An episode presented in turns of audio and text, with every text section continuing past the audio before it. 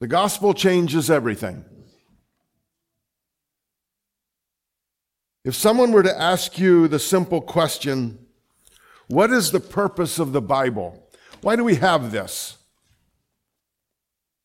They just walked up to you and you're walking into Walmart and uh, somebody comes and says, Hey, I have a question for you.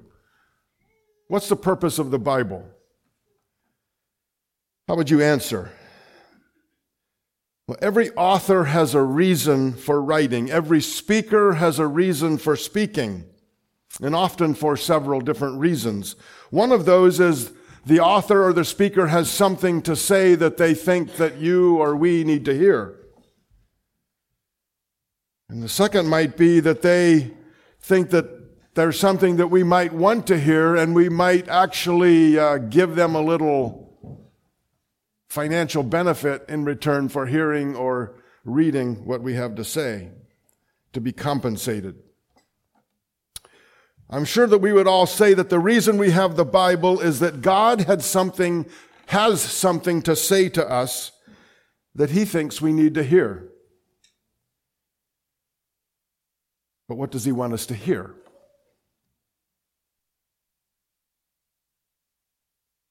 Colossians 1 19 through 21 explained it, explains it. For in him, in Christ, all the fullness of God was pleased to dwell, and through him to reconcile to himself all things, whether on earth or in heaven, making peace by the blood of his cross. And you were at one time strangers and enemies in your minds as expressed through your evil deeds. But now he has reconciled you by his physical body through death to present you holy, without blemish, and blameless before him. The Bible is God revealing himself to the world. It's as many have said, it's a love story with the intent of us loving him in return. Ben played the simple song in the offertory Jesus loves me, this I know. What's the next line? For the Bible tells me so.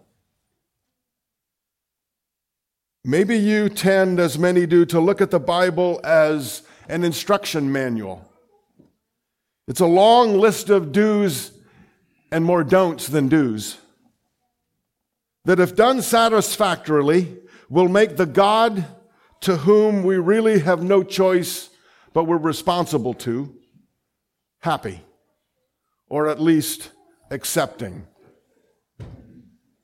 But if we look at the, the Bible as God's love letter or love story to us and to the world, we can look at the Old Testament as his love story to the descendants of Abraham, Isaac, and Jacob. And from that story, we learn much about how he loves the world and he loves us today. He wants to be close to us. He loves us. He cares about us. And he wants us to be close to him.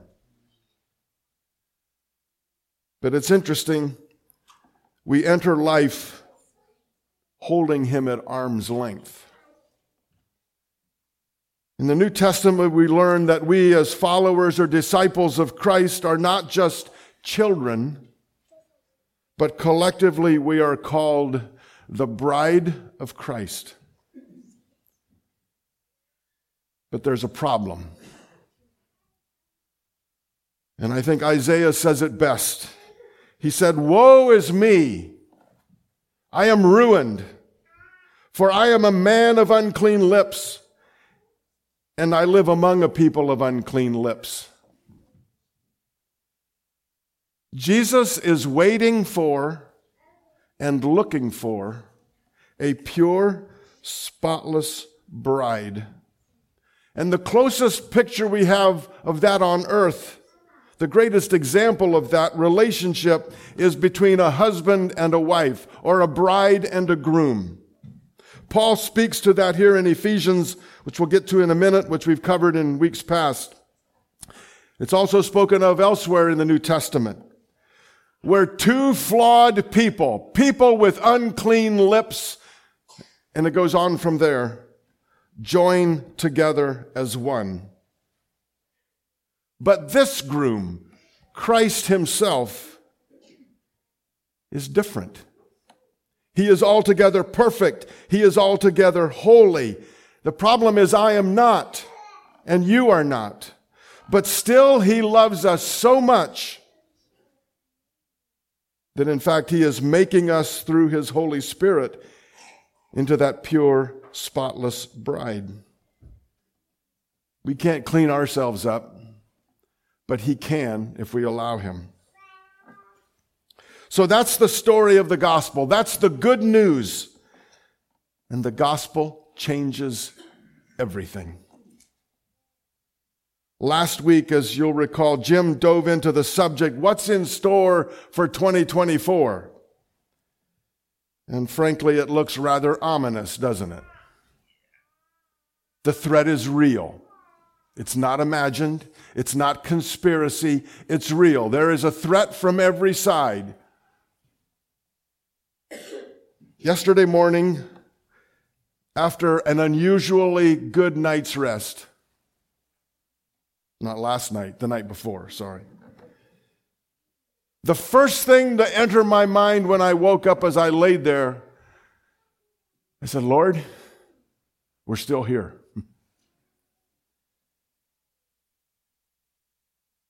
How we look at these threats in the world is critical. We either look at them in fear or in faith. Ross King, some of you have, you know who that is. He's a singer that I believe Stephanie and Hope introduced some of us to. I'd never heard of him before until really a couple weeks ago. But he sings a song, lots of songs, of course, and they're all good, very good. They're different, but they're good. One of the songs is titled, titled The Things I'm Afraid of. Are there things to be afraid of? but a line in that song, the theme of that song is The things I am afraid of are afraid of you, speaking of Christ. So as we think of these threats in the world, real threats, the things that I'm afraid of, they're afraid of him, and he's got my back, and he's got your back. That is a very comforting thought because we are the bride of Christ.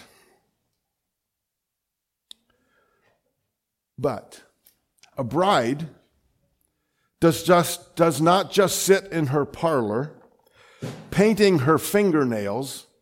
Nothing wrong with, don't lose me here. She doesn't just sit there waiting for her groom to come walking down the sidewalk. No, she's busy doing wifey things. You ever heard that term? I think you know what it means. And if we have a proper relationship with Him, with our Heavenly Father, with our groom, so to speak, that will, it can't but spill out in how we interact with each other and those outside of the body of Christ. But one thing we need to remember as people with unclean lips living among other people with similar, the similar ailment, we won't always get things right. What we say and sometimes what we do won't always come out right and won't be perceived as right. They will be misunderstood.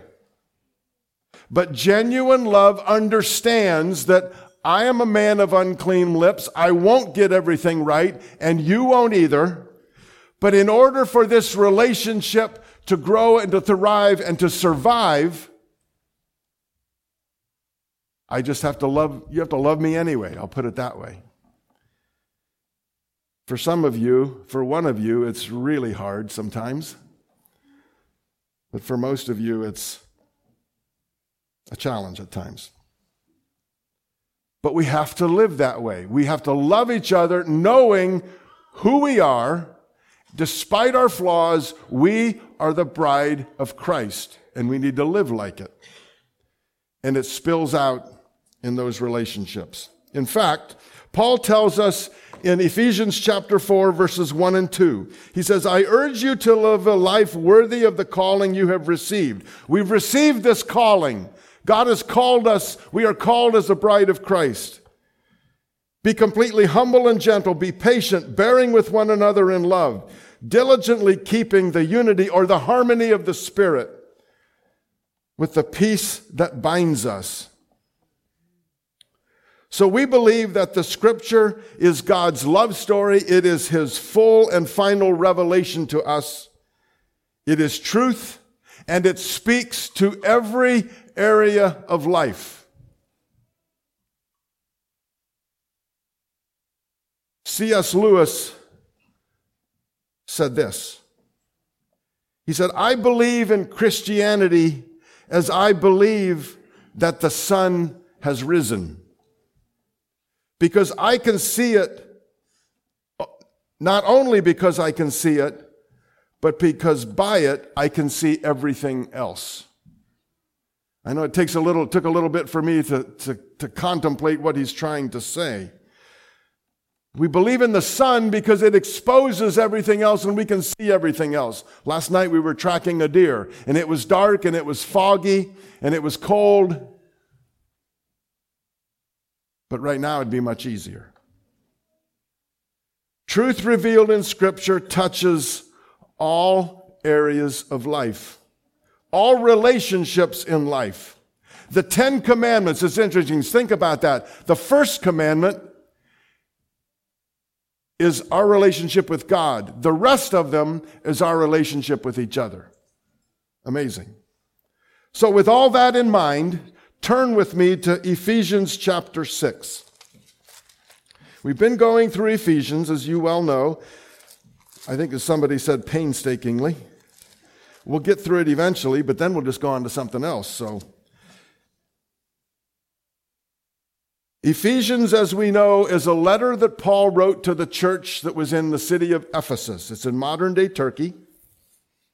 It was a prominent city and it was written to those he called the faithful in Christ Jesus. So he wrote this to people like us, sitting in church together, worshiping God, loving God, living life together. So this letter was written to them. And he also says to those who were being filled with the Holy Spirit. So these were people that were alive in Christ. We've already talked about these relationships in past weeks before we got to Christmas. The relationship between wives and husbands, between children and parents. But Paul adds another relationship that was of great importance in his time and ours as well. Remember, the gospel changes everything. If you don't get that line yet, you will by the end of the sermon. Okay? So let's read Ephesians chapter 6, verses 5 through 8. Slaves. Remember, if Paul was at the church of Ephesus and they were in a building like this, and we were also, he was at the pulpit and he was speaking and he was reading his letter, he would look at the audience and he would say, Slaves. Some of you would be slaves. Picture that. Obey your human masters with fear and trembling, in the sincerity of your heart as to Christ, not like those who do their work only when someone is watching, as people pleasers, but as slaves of Christ, doing the will of God from the heart. Obey with enthusiasm as though serving the Lord and not people, because you know that each person, whether slave or free, if he does something good, this will be rewarded by the Lord. So, what do we do with this passage? We have three options, I think. There's probably more, but I'll just leave it at three. One is to just simply make it about the employee's employer relationship. Some translations use the word servants or bond servants. But that meaning of slaves is defined further by the word master. The word master, the title master, means possessor, owner, or lord.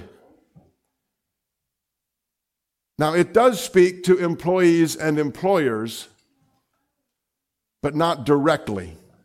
Paul is speaking to slaves, people who were bought and sold by other humans. So the second option, one is we can just say, well, it's not talking about slaves and just shuffle on. Or the second option is to just write it off as irrelevant. Well, it just it doesn't involve me, so who cares? It's not applicable to me or my time. And we have a more complete understanding, of course, today than they would have then, so. And we really never liked Paul to begin with, did we? Some people feel that way. The third is we can simply accept it as written and understand it in its historical context. The question is often asked by skeptics and non believers Does the Bible condone slavery?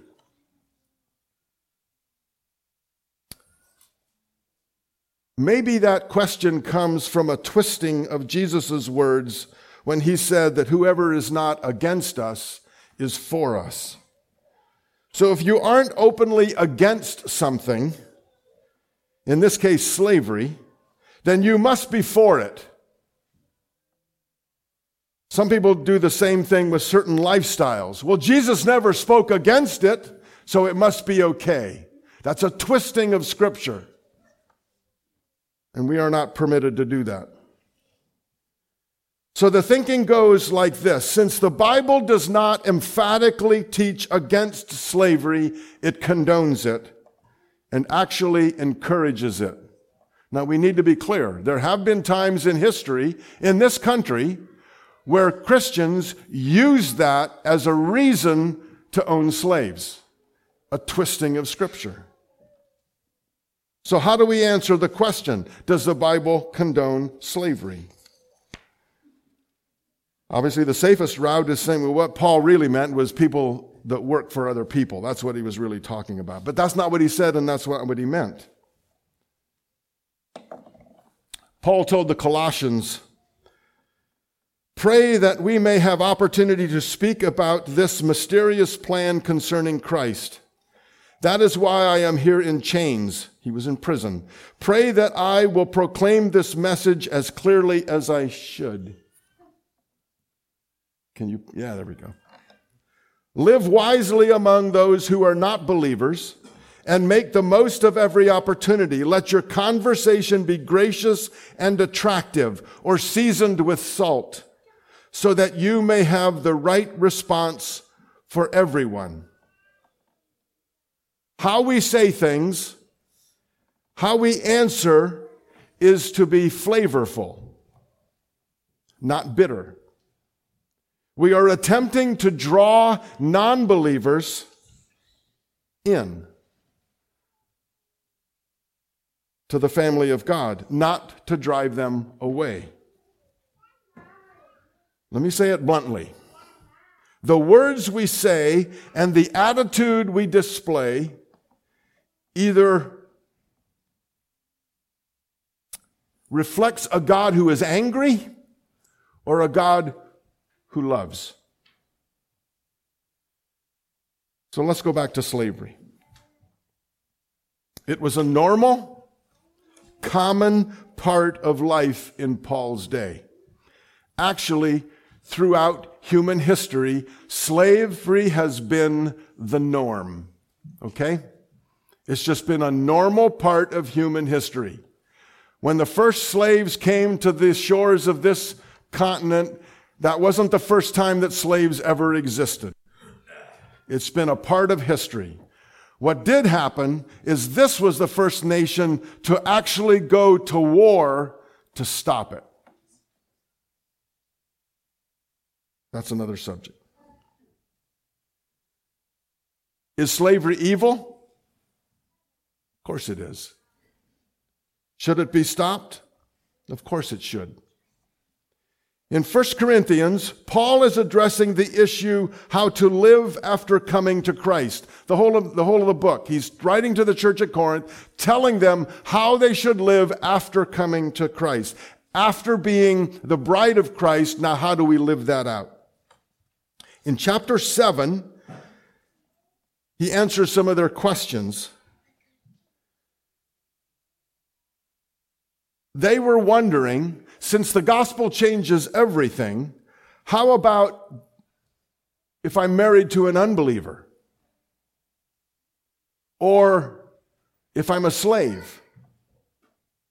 Does my salvation free me from those human relationships? Paul says no, not necessarily. As far as it depends on you, live at peace. And in regard to slavery, he says, if you can gain your freedom lawfully, then do it. But you have no right to run.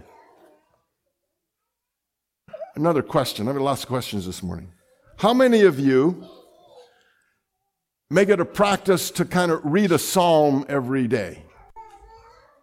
Anybody? My dad used to do that. He read a psalm and a proverb and then other things every single day. How many of you go to the book of Philemon and read it frequently? Nobody? I don't either. None of us do. Do we even know what the book of Philemon is? Well, let me explain that a little bit. It was a letter that Paul wrote to a slave owner in the church of Colossae. And the letter was dealing with a runaway slave named Onesimus. Here, Paul had a, a perfect, ideal opportunity to address in a practical way the evils of slavery. But he didn't. Onesimus, who was in jail with Paul for some crimes. Onesimus must have done something to get thrown into jail. Paul is there for preaching Christ and him crucified. While Onesimus and Paul are in prison, Paul leads Onesimus to Jesus and he becomes part of the bride of Christ. And Paul learns that Onesimus is a runaway slave. So what is Paul to do? We know the letter, he compels Onesimus to return to his owner Philemon, who is also a Christian. Paul appeals to Philemon as a brother, actually, as his spiritual father. He appeals to Philemon to accept Onesimus back into his service and consider him more than just a slave but as a brother. Notice what Paul is doing. I'm sure that this gave Philemon some sleepless nights. What was his reaction when he saw Onesimus walking up to his house? In Roman law, Philemon had the legal right to have Onesimus crucified.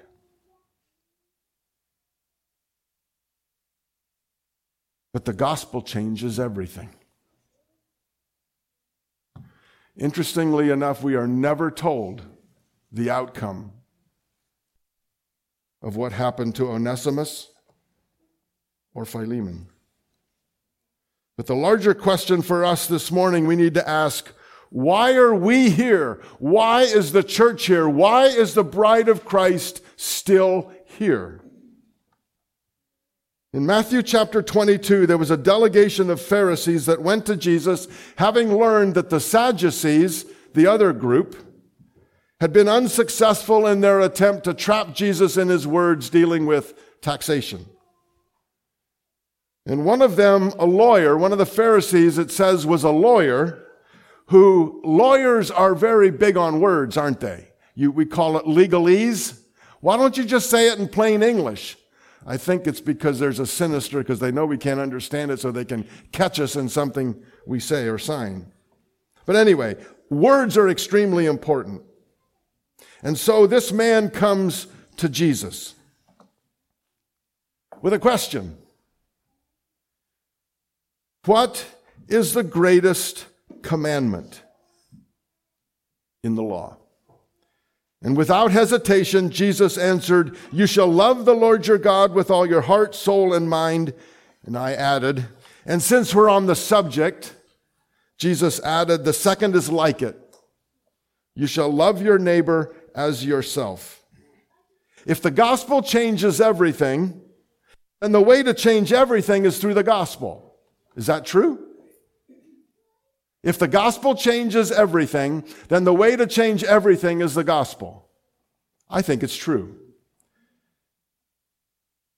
Human relationships do not come first. Slavery was not the big issue in the Roman Empire. Life in this world is always to be regarded as being of secondary importance. Why?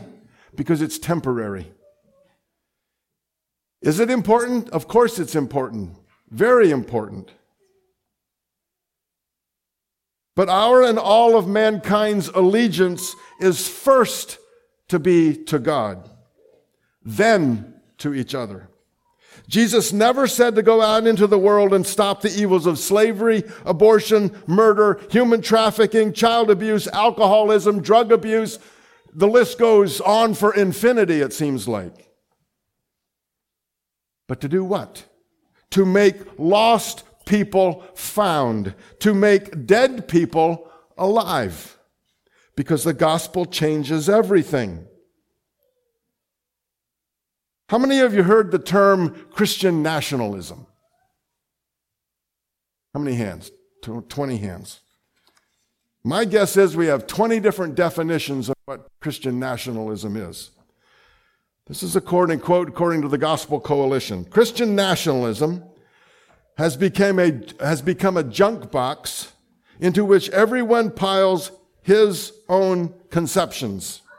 Three dominant perspectives on Christian nationalism have arisen over the past several years.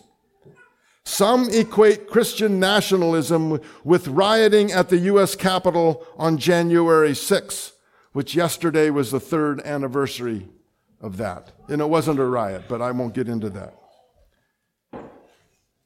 But it could have been. It might have been. That's, see, we don't even, can't even agree on that. Others say it, it's an any attempt to enforce God's law in a country. Christian nationalism, by some, is an attempt to enforce God's law in a country. Others claim it's advocating for Christian values on issues such as abortion. How you view the movement depends almost entirely on your circles, who you associate with. Isn't that interesting? So we could say, well, what is Christian nationalism? Well, it depends. Here's another question. As I said, lots of those this morning. Can you legalize morality? I've had this conversation with Wayne a few times. I've casu- casually mentioned in the past, even argued, I admit, that you can. You can legalize morality. We do it all the time, or at least we used to but it will ultimately fail. Why?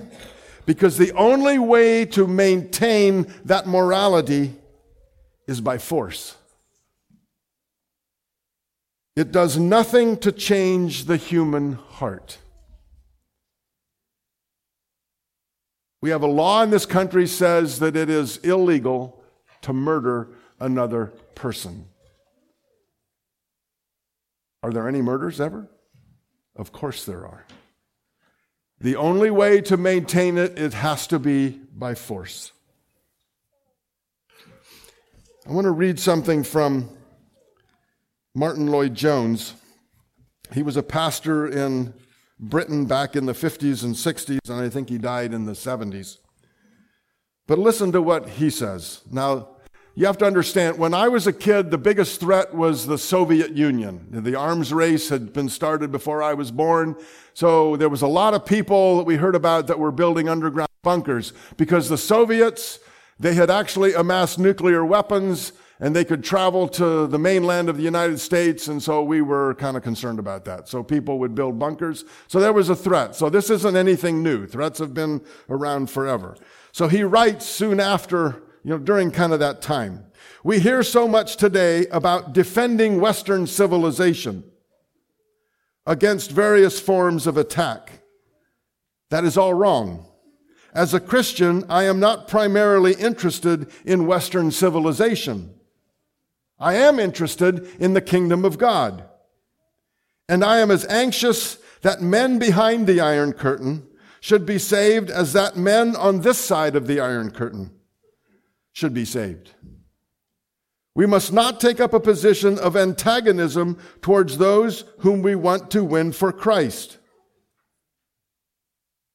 If we spend the whole of our time talking against them, we will never win them. That is why I never preach a so-called temperance sermon. I want to see drunkards converted.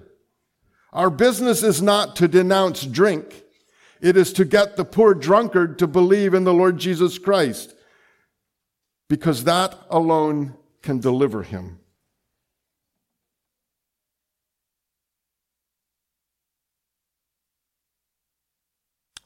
It's interesting, even our founding fathers of this nation understood this concept. John Adams, the second president of this country, said, Our Constitution was made only for a moral and religious people. It is wholly inadequate to the government of any other. So the question we could ask ourselves, is our culture, is, are the people of this nation by and large are they moral and religious people? Here's another quote James Madison. He was our fourth president. He wrote that our Constitution requires sufficient virtue among men for self government. Hear that? Sufficient virtue.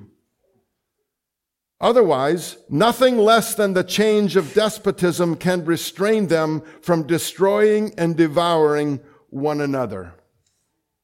You can't, you can't change the world by laws. The founders understood the fallen human depravity of man, and they only did what they could do. It's interesting. That's why so many of our early colleges and universities, Ivy League schools, who are now a hotbed of everything that's depraved, they were founded to train young men and young women in the scriptures to go out and to make disciples because the gospel changes everything. So I need to close. I'm going to go back to Jim's title last week. What's in store for 2024?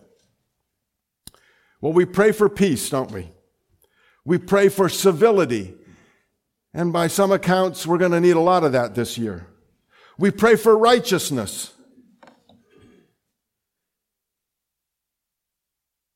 I believe that we as Christians are to be a part of our civil society. We have something to say, and the world needs to hear it.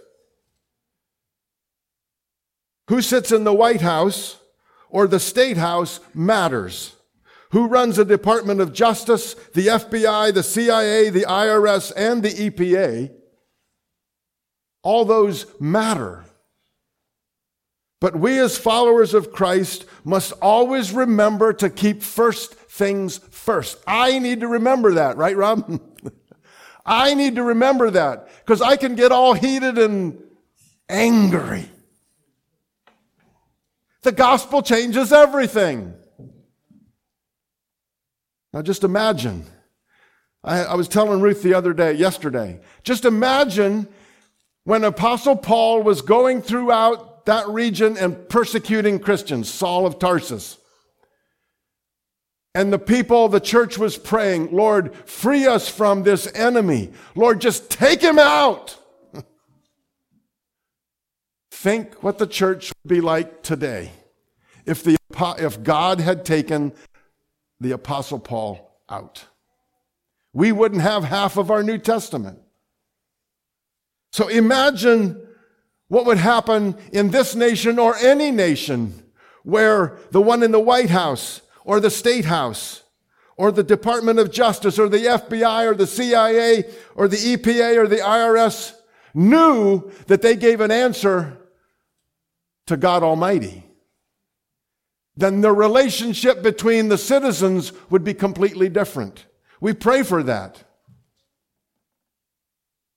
So, what's in store for 2024? I don't know, but bring it on because the gospel changes everything. Amen? Amen? All right. Let's pray. Father, we thank you this morning. We thank you for your word. Lord, it is, it is, it is light. It is, it is truth. I don't have words for it.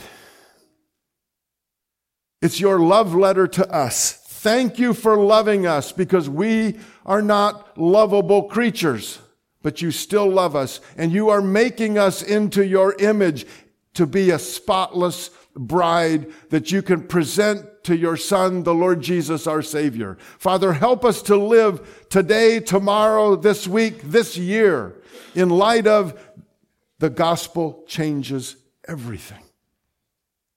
Give us strength. Give us wisdom. For your sake, in Jesus' name we pray. Amen.